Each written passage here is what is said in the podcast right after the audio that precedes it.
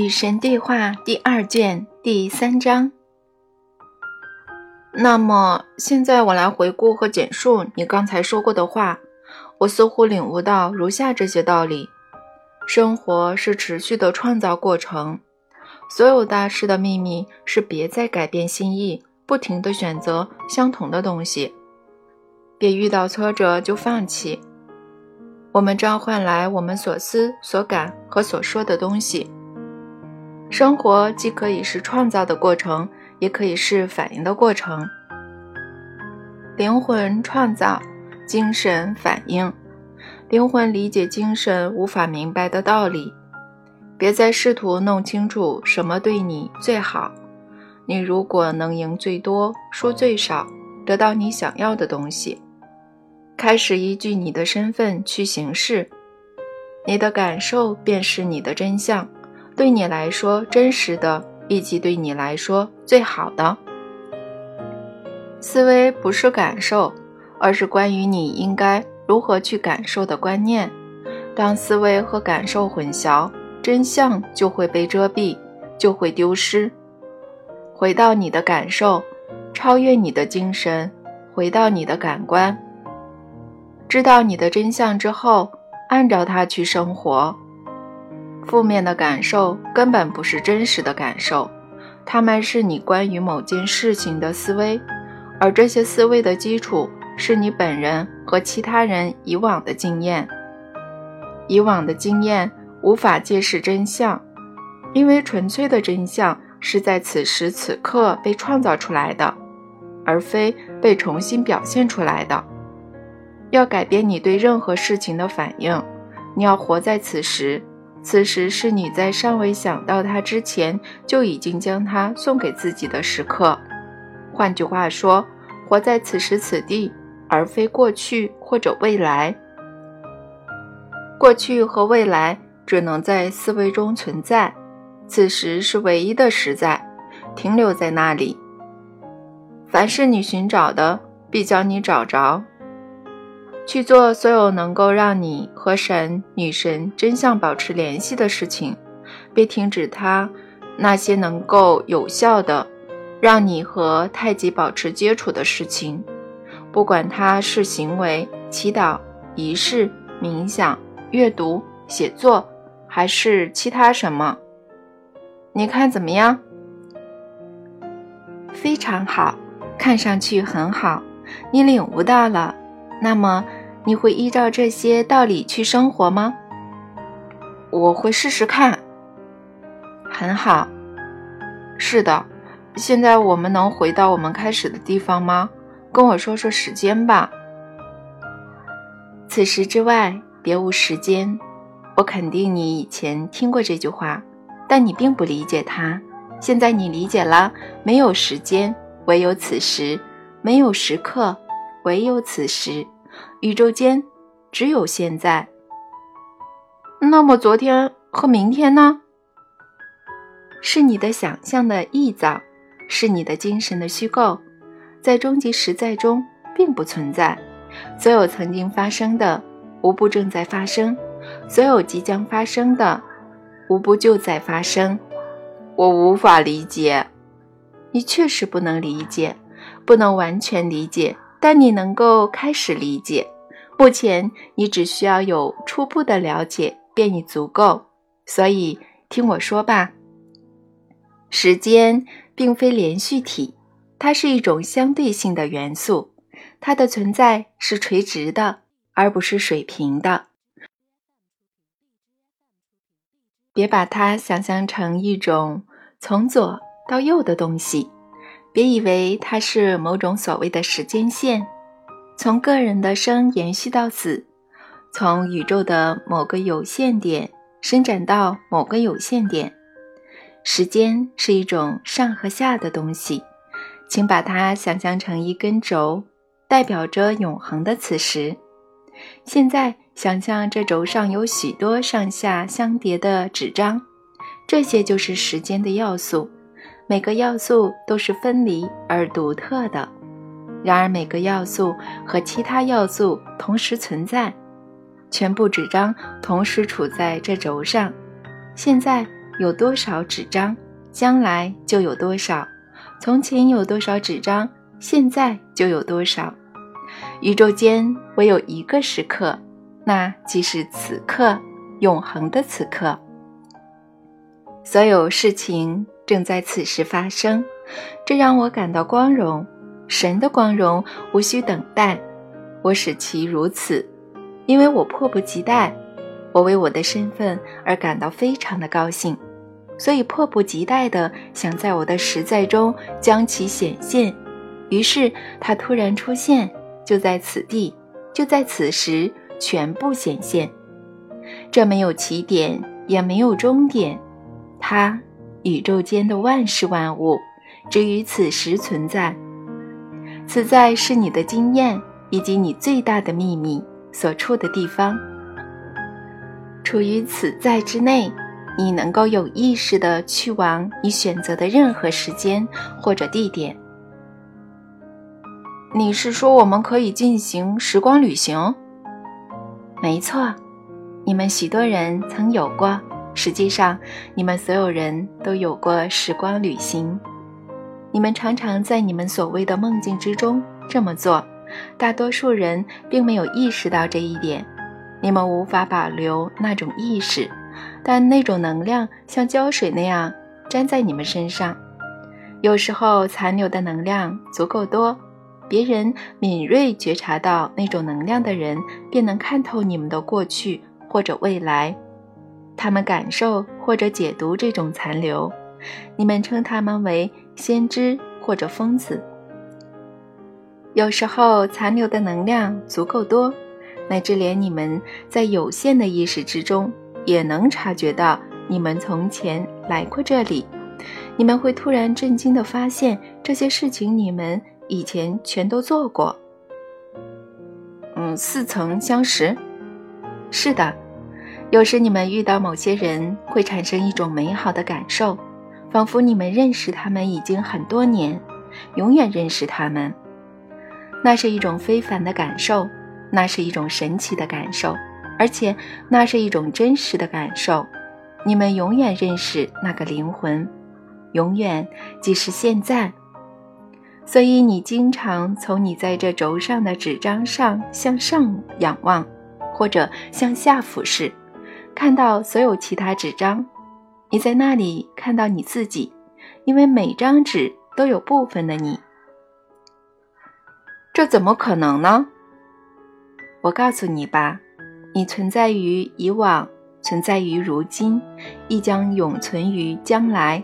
从来没有你不曾存在的时间，亦将永远不会有这样的时间。但是，且慢，那些老人怎么说呢？为什么有些人比其他人更老呢？没有东西比其他东西更老。我在刹那间创造出全体，全体存在于此时。你提到那种老和幼的经验，必定跟某个特别的灵魂，或者说某个存在体的觉悟层次有关。你们全是存在体，全是此在的组成部分，每个部分都内嵌着整体的意识。每个要素都附带着全体的印记。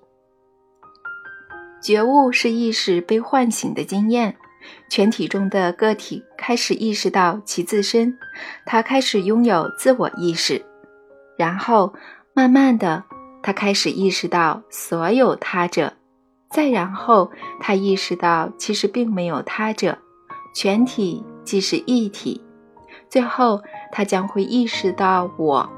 高洁光辉的我，老兄，看来你确实很喜欢你自己，对吧？难道你？是啦是啦，我觉得你很伟大。我同意，我觉得你也很伟大。这是你和我唯一意见相左的地方。你并不认为你很伟大。看到我拥有这么多的缺点，犯过这么多的错误，做过这么多坏事，我怎么还可能认为自己很伟大呢？我告诉你吧，坏事是不存在的。这要是真的就好了。你是完美的，现在的你就是完美的。这也是真的就好了。是真的，树并不会因为它上是幼猪而脚不完美，婴儿并不比成人脚不完美，它本身即是完美，因为它无法做任何使它脚不完美的事情，也不知道任何使它脚不完美的事情。孩子会犯错误，他站起来，他蹒跚而走，他摔倒，他再次站起来，扶着他妈妈的腿，有点摇摇晃晃地走。这孩子因此而不完美了吗？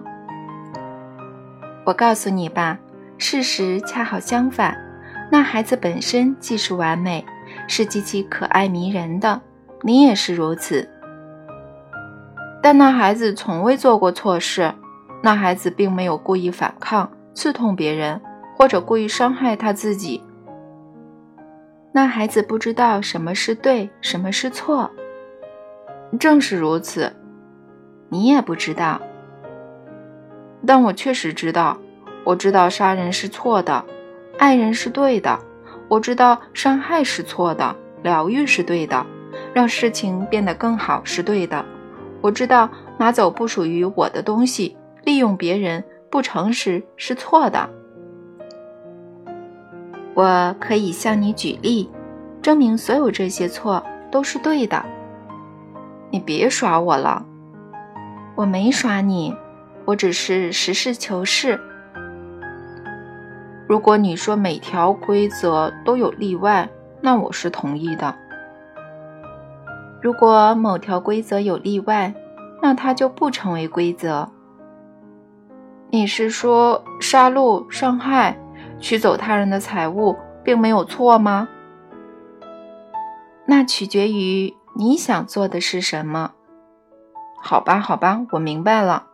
可是也不能因此就说这些事情是好的呀。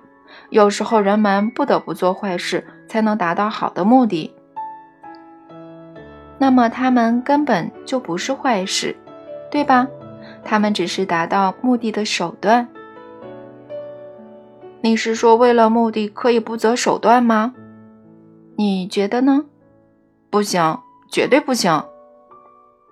随便你。你还不明白你正在做的事情吗？你是在一边生活一边制定规则。你还明白别的道理吗？你这么做完全是没问题的。这就是我期待你做的事情。生活的总体是一个决定你的身份。然后经验这种身份的过程，随着眼界不断扩张，你会制定出相应的新规则；随着你的自我观念不断变大，你会创造出相应的新规范。这些是容纳某些不能被容纳的东西的边界。你不能被你容纳，因为你是没有边界的，就像宇宙那样。但是你可以通过想象，然后接受某些边界来创造一个概念，借此定义你那没有边界的自我。从某种意义上来说，唯有通过这种方法，你才能认识到你自己是某样具体的事物。没有边界的，终究没有边界；没有局限的，终究没有局限。它不可能存在于任何地方，因为它存在于所有地方。如果它存在于所有地方，那么它就不存在于任何地方。神存在于所有地方，所以神不存在于任何地方。因为若要存在于某个具体的地方，神必须不存在于其他地方，这对神来说是不可能的。对神来说，唯有一件事是不可能的。那就是让神不成为神，神不可能不存在，神也不可能不像其自身，神不可能使其自身成为非神。我存在于所有地方，宇宙间的万物皆是我。由于我存在于所有地方，所以我不存在于任何地方。而如果我不存在于任何地方，那么我存在于哪里呢？那便是此时此地。我喜欢你这个观点。你在第一卷说过，但我很喜欢，所以我会让你继续说下去。那就谢谢你啦。你现在明白了吗？你创造关于对和错的观念，只是为了定义你的身份。你懂了吗？若是缺乏这些定义、这些边界，你就什么都不是。你明白了吗？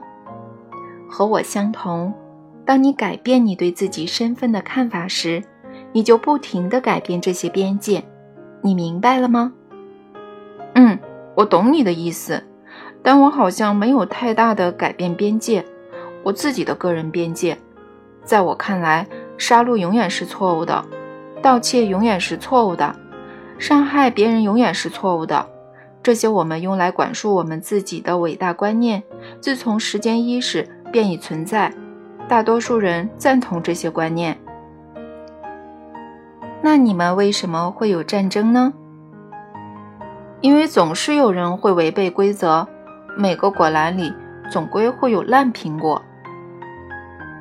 我现在以及在随后的段落中。想要对你说的话，对某些人来说可能非常难以理解和接受，它将会有悖于大多数被你们当前的思维系统奉为真理的教条。然而，我不能让你继续带着这些教条生活，否则这次对话就没办法给你注意。所以，在这第二卷中，我们现在必须先来解决这些概念，但这段旅程可能会有点崎岖。你准备好了吗？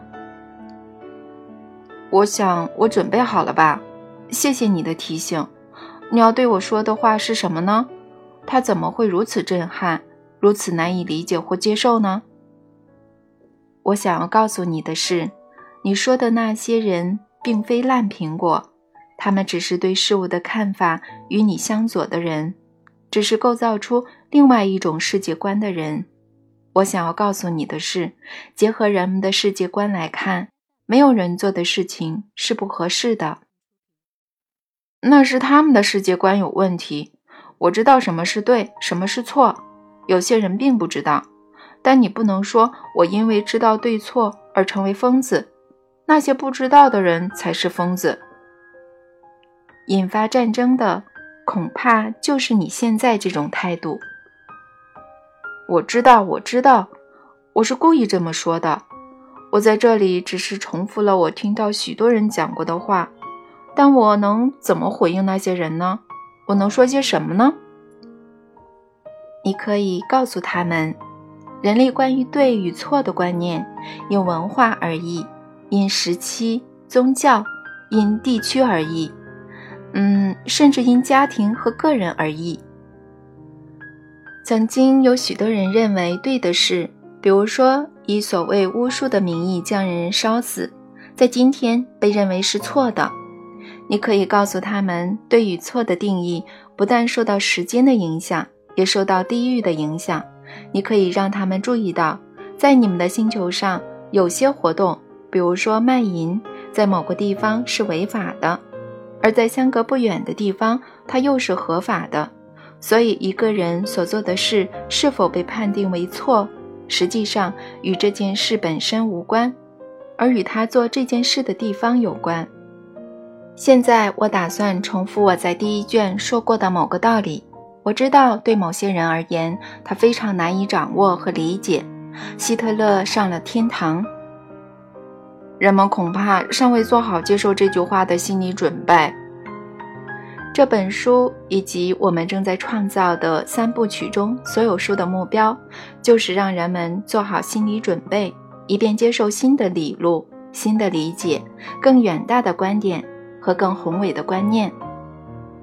嗯，那么我不得不提出一些我知道许多人想要提出的疑问：希特勒这样的人怎么可能上天堂呢？世界上每种宗教，嗯，我觉得是每个人都觉得。他恶贯满盈，应该被直接打入地狱。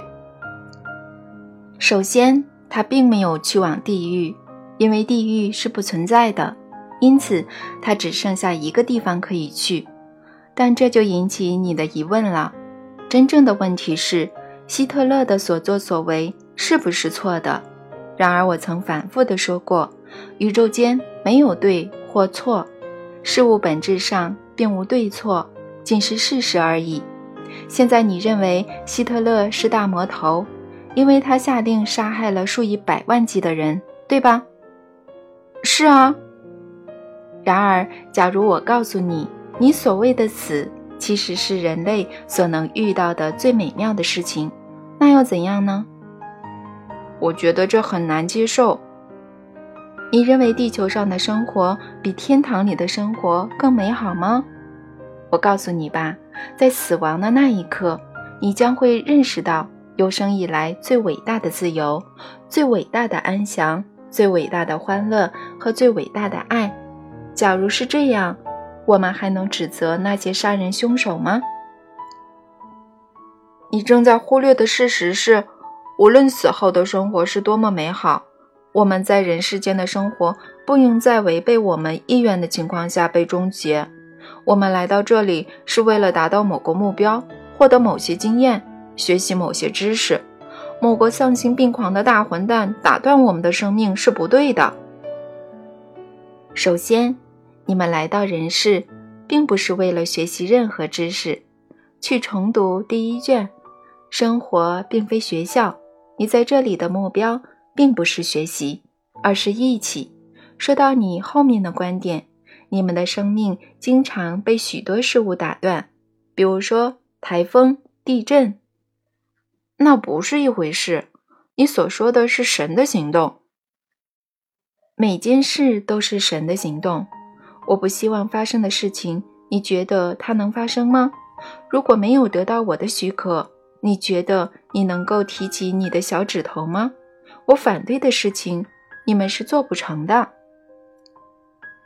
然而，让我们继续共同来探讨这种有关错误的死亡的想法：生命被疾病打断是错误的吗？在这里，“错误”这个词并不适用。疾病是自然的因素，它跟希特勒那种杀人魔头不一样。那么，事故呢？糟糕的事故。同样道理，事故是不幸的、悲惨的，但那是神的意愿。我们无法了解神的想法，从而明白这些事情为什么会发生。我们不应试图了解神的想法，因为神的意愿是不可参透和无法理解的。尝试破坏神圣的秘密，等于追求超乎我们理解力的知识，那是有罪的。你怎么知道的？因为如果神想要我们理解所有这些事情，我们就会理解。但实际上我们并不理解，无法理解，所以神的意愿是不让我们理解。我懂了，你们无法理解就是神的意愿。事情发生了，反而不是神的意愿。我觉得不是非常善于解释这个问题。但我知道我相信什么。你相信神的意愿吗？你相信神是全能的吗？是的。只有希特勒例外。你认为希特勒的所作所为并非神的意愿？怎么可能？希特勒违背了神的意愿。假如我是全能的，你怎么会认为他能够违背我的意愿呢？是你允许他的。如果我允许他，那么我的意愿就是他应该做那些事情。看起来好像是这样。嗯，但你有什么理由呢？对了，你的意愿是让他拥有自由选择，而他所做的事是他本人的意愿。你很接近答案了，非常接近。你说的当然正确，我的意愿确实是让希特勒以及你们全部人拥有自由的选择。但如果说你们没有做出我想要你们做出的选择，你们就会遭受无休无止的惩罚，那可不是我的意愿。如果真的是那样，我给你们的选择哪有自由可言呢？假设你们知道，你们若不去做我想要的事情。就将会遭受难以言喻的折磨。那么，你们真的能够自由地去做你们想做的事情吗？那算什么选择呢？这并非惩罚的问题，这只是自然法则，这只是一个结果的问题。看来你受过良好的神学教育，那种教育促使你把我当成一个睚眦必报的神，同时却又为我开脱。但这些自然法则是谁制定的呢？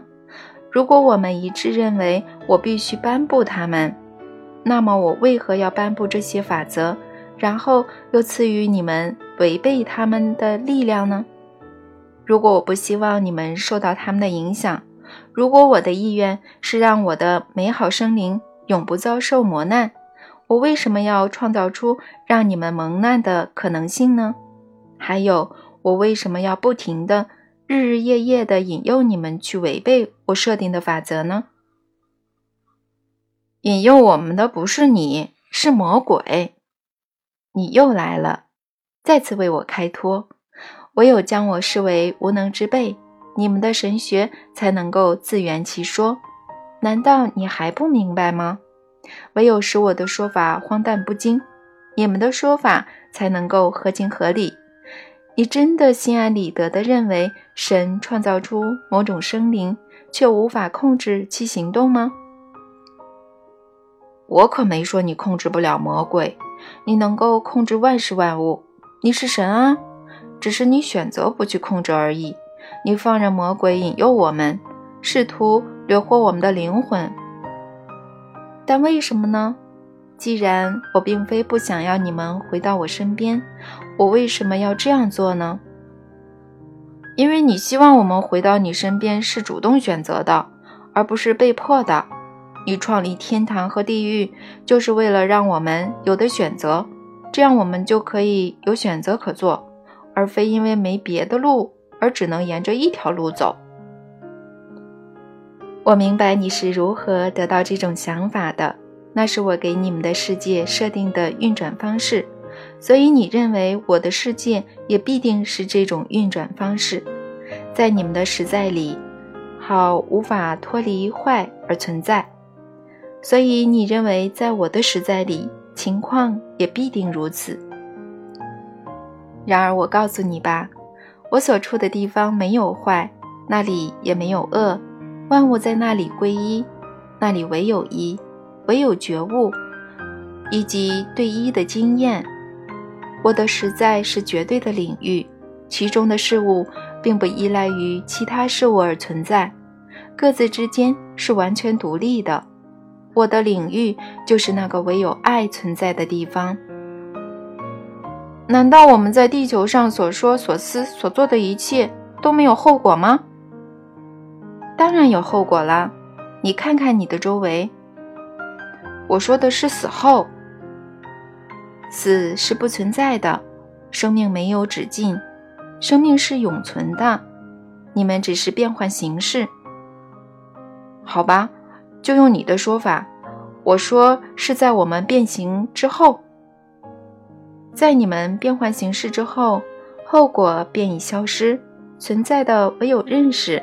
后果本质上是相对的，他们在绝对领域中并无容身之地，因为它们取决于线性的时间和前后相继的事件，而这些在绝对领域里并不存在。那个领域除了和平、欢乐和爱，别无所有。在那个领域里，你将会终于得知这个好消息：你的恶并不存在，你的本质和你向来认识的相同，你就是善和爱。你这种认为你可能是其他东西的观念，来自于一个疯狂的外在世界，导致你做出疯狂的举动。这个外在世界充满了审判和指责，其他人曾经审判你，你又根据他们的审判来审判你自己。现在你想要神来审判你，而我不会那么做。你无法理解神的行为居然与人类不同，于是你茫然失措。你们的神学是你们想要重新找回你们自己的尝试。你说我们的神学是疯狂的。但神学若是不提供奖励和回报，那它怎么行得通呢？这要看你们对生活的目标是怎么看的啦。也就是说，这取决于神学的基础是什么。如果你认为生活是测试，是审判，是为了考验你们是否高尚的时期，你们的神学便是合理的。如果你认为生活是机会，是过程，是在其中你们能发现一起，你们现在以及从前是高尚的，那么你们的神学便是疯狂的。如果你认为神具有极强的本我意识，需要被关注、被敬仰、被欣赏和被爱慕，而且为了这些不惜杀人，你们的神学便是合乎逻辑的。如果你认为神既没有自我意识，也没有需要，而是万物的起源、智慧与爱的根基，你们的神学便是自相矛盾的。如果你认为神睚眦必报，在爱中嫉妒，在愤怒中狂暴，那么你们的神学便是完美的。如果你认为神祥和安乐，在爱中欢欣，在狂喜中热烈，那么你们的神学便是无用的。我告诉你吧，生活的目标并非取悦神，生活的目标是认识和重新创造你的身份。这么做。你们便能取悦神，也能为他增添光荣。你为什么总是说他呢？你是他吗？我既非他，亦非他。我偶尔使用女性人称代词，是为了让你摆脱你的男权思维。如果你认为神是一样东西，那么你就会认为神不是另外的东西，那将是大错。希特勒上天堂的原因有下面几个：地狱是虚无的，所以除了天堂，他没有别的地方可去。他的行为是你们所说的错误行为，尚未进化的生灵的行为。而神并不会用诅咒来惩罚犯错者，只会提供机会让犯错者改正和进化。希特勒所犯的错误，并没有给那些。他导致死亡的人造成伤害，那些灵魂得以脱离世俗的束缚，就像蝴蝶破茧而出那样。在世的人们为那些死者而哀悼，只是因为他们不知道那些灵魂所进入的欢心。没有经验过死亡的人会为任何人的死亡而哀悼。你说他们的死亡不是时候，所以是错的。言下之意就是，宇宙间有些事情并不按照计划发生。然而，考虑到我的身份和本质，那是不可能的。宇宙间发生的所有事情都是完美的。神已经很久很久没有犯过错误。如果你能明白所有事情，不仅是那些你赞同的事情，而且也许尤其是那些你反对的事情，都是绝对完美的。那么你就达到了大师的境界。这个道理我当然明白，我们在第一卷讨论过。可是对于那些尚未看过第一卷的读者来说，我觉得有必要在本书的开头让他们拥有基本的了解，所以我才提出这些问题，请你来回答。但现在，在我们继续展开之前，我想再来谈谈某些人创造出来的。非常复杂的神学理论，比如说，小时候，人们说我是罪人，所有人类都是罪人，我们对此无能为力，我们天生就是那样，我们生而有罪。这种理论挺有趣的嘛，人们是如何让你信服的呢？他们讲述亚当与夏娃的故事，他们在第四、第五、第六集的教义问答中说。嗯，我们也许不曾犯罪，因而当然不曾。但亚当和夏娃犯过，我们是他们的后代，因而传承了他们的罪以及他们有罪的本性。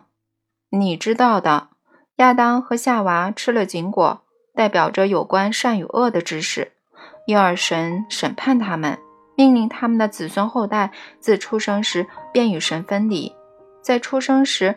我们所有人的灵魂都带着这种原罪，每个人都分担那种罪过，所以神让我们拥有自由选择的权利。我想这是为了看我们到底是效仿亚当和夏娃，违背神的旨意，还是能够战胜我们遗传得来的做错事的天性，不顾尘世的诱惑去做那些对的事。如果你们做错事呢？那么你会把我们打入地狱？真的吗？是啊，除非我们忏悔。我明白了。如果我们感到负疚，进行上等痛悔，你将会把我们救离地狱。但这并不意味着我们就不用受苦，我们仍然需要去炼狱待上一段时间，洗清我们的罪。你们会在炼狱待多久呢？那要看了。我们必须烧掉我们的罪。我告诉你吧，那可不好受。我们的罪越多。将它们烧光的时间就越长，我们待的就越久。这就是我听到的。我知道，但至少我们不用前往地狱，那是永恒的惩罚。另外，如果死亡时带着重罪，我们就会直接落进地狱。重罪是什么呢？它和轻罪相反。如果死亡时我们的灵魂带着轻罪，我们只会去炼狱。重罪则让我们直接前往地狱。你能向我举例说明你听到的这些不同种类的罪吗？没问题。重罪是很严重的，像刑事罪啦，神学定义的宗教罪啦，比如说谋杀、强奸和盗窃。轻罪则是轻呃细微的，神学定义的过失，礼拜天没去教堂就是轻罪。从前在星期五吃肉也是轻罪。且慢，如果你们在星期五吃肉，这位神就要将你们打进炼狱。是的，但现在不会。从上世纪六十年代初期之后就不会。但在六十年代初期之前，如果我们在星期五吃肉，那就糟糕了。真的吗？千真万确，好吧，这种罪为什么到了六十年代初期之后就不再是罪呢？因为宗教说它不再是罪。我明白了，你们这位神竟然强迫你们崇拜他，礼拜天上教堂，你们若不照做，就要承受惩罚的痛苦。是的，不去参加弥撒是一种罪。如果没有告诫，如果你死亡时灵魂带着那种罪，你将会去往炼狱。可是孩子又怎么说呢？不知道神喜爱的所有这些规则的无辜小孩又怎么说呢？嗯，如果孩子未经洗礼便死亡，那么这个孩子将会去往……嗯，利姆伯。去往哪里？利姆伯。它不是一个惩罚的地方，但也不是天堂。怎么说好呢？嗯，在利姆伯，你没法与神同在，但至少你不用去见魔鬼。但那美丽而无辜的孩子怎么可能不与神同在呢？那孩子可没做过错事。是的，可是那孩子未经洗礼，再纯真无瑕的婴儿也必须洗礼之后才能进入天堂。对任何人来说均是如此，否则神不会接纳他们。所以，你的孩子出生之后，应该尽快让他接受洗礼。这些是谁告诉你的呢？神，通过他的教会。哪个教会呢？当然是神圣的罗马天主教啊，那才是神的教会。实际上，如果你是天主教徒，那么你走进别的教堂也是一种罪。你刚才说过不去教堂是一种罪。是的，但去错误的教堂也是一种罪。错误的教堂是什么呢？所有不属于罗马天主教的教堂。你不能在错误的教堂得到洗礼，不能在错误的教堂结婚，甚至不能走进错误的教堂。我知道这个道理。是因为年轻时我曾经想要陪同我的父母去参加某位朋友的婚礼，实际上我被邀请在婚礼上充当伴郎，但修女们说我不该接受邀请，因为婚礼的举办地是个错误的教堂。你听他们的话了吗？那些修女吗？没有。我认为神，也就是你，会愿意出现在那个教堂的。正如你愿意出现在我的教堂那样，所以我去了。我穿着燕尾服，站在那座犹太教堂里。当时我的感觉很好。那不错，嗯。现在让我们来做点小结。这种神学里面有天堂，有地狱，有炼狱，有利姆伯，有重罪，有轻罪，还有别的吗？有啊，还有坚信礼。领圣体礼和忏悔圣事，还有驱魔盛世和中传盛世，还有等等，还有主保圣人和圣日，每天都是神圣的，每分钟都是神圣的，此刻便是神圣的时刻。好吧，话是这么说，但有些日子才是真正神圣的。比如说圣日，在这些日子里，我们也必须去教堂。我们又遇到必须了。如果你不去，会怎样呢？那是一种罪，也就是你会因此而下地狱喽。嗯，如果你在死亡时，你的灵魂带着那种罪，你就会落进炼狱。所以去教堂告解是有好处的，真的。你应该尽可能频繁的去告解，有些人每周去，有些人每天去，那样他们就能将灵魂服侍干净，让它保持干净，以免他们突然死亡。哇，听起来你们的生活充满了无尽的害怕吗？是的，你知道吗？这就是宗教的意图，将对神的怕灌输给我们。然后我们就能做对的事和抵制诱惑。哇哦！但要是你在告解后犯了罪，来不及再去告解，便惨遭横祸，并因而死亡，那会怎样呢？没问题的，不用恐慌，你只要进行上等痛悔就可以了。神啊，我为冒犯你而由衷的感到痛悔。好啦好啦，够啦，且慢，这只是世界上众多宗教的一种，你还想听听其他的宗教神学吗？不想，我有数了。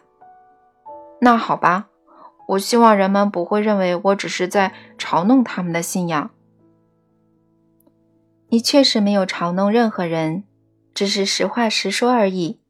那就像你们美国的总统哈里·杜鲁门曾经说过的话。人们说：“哈利，送他们下地狱吧。”哈利回答说：“不用我送啊，我只要实话实说，那听起来就像地狱。”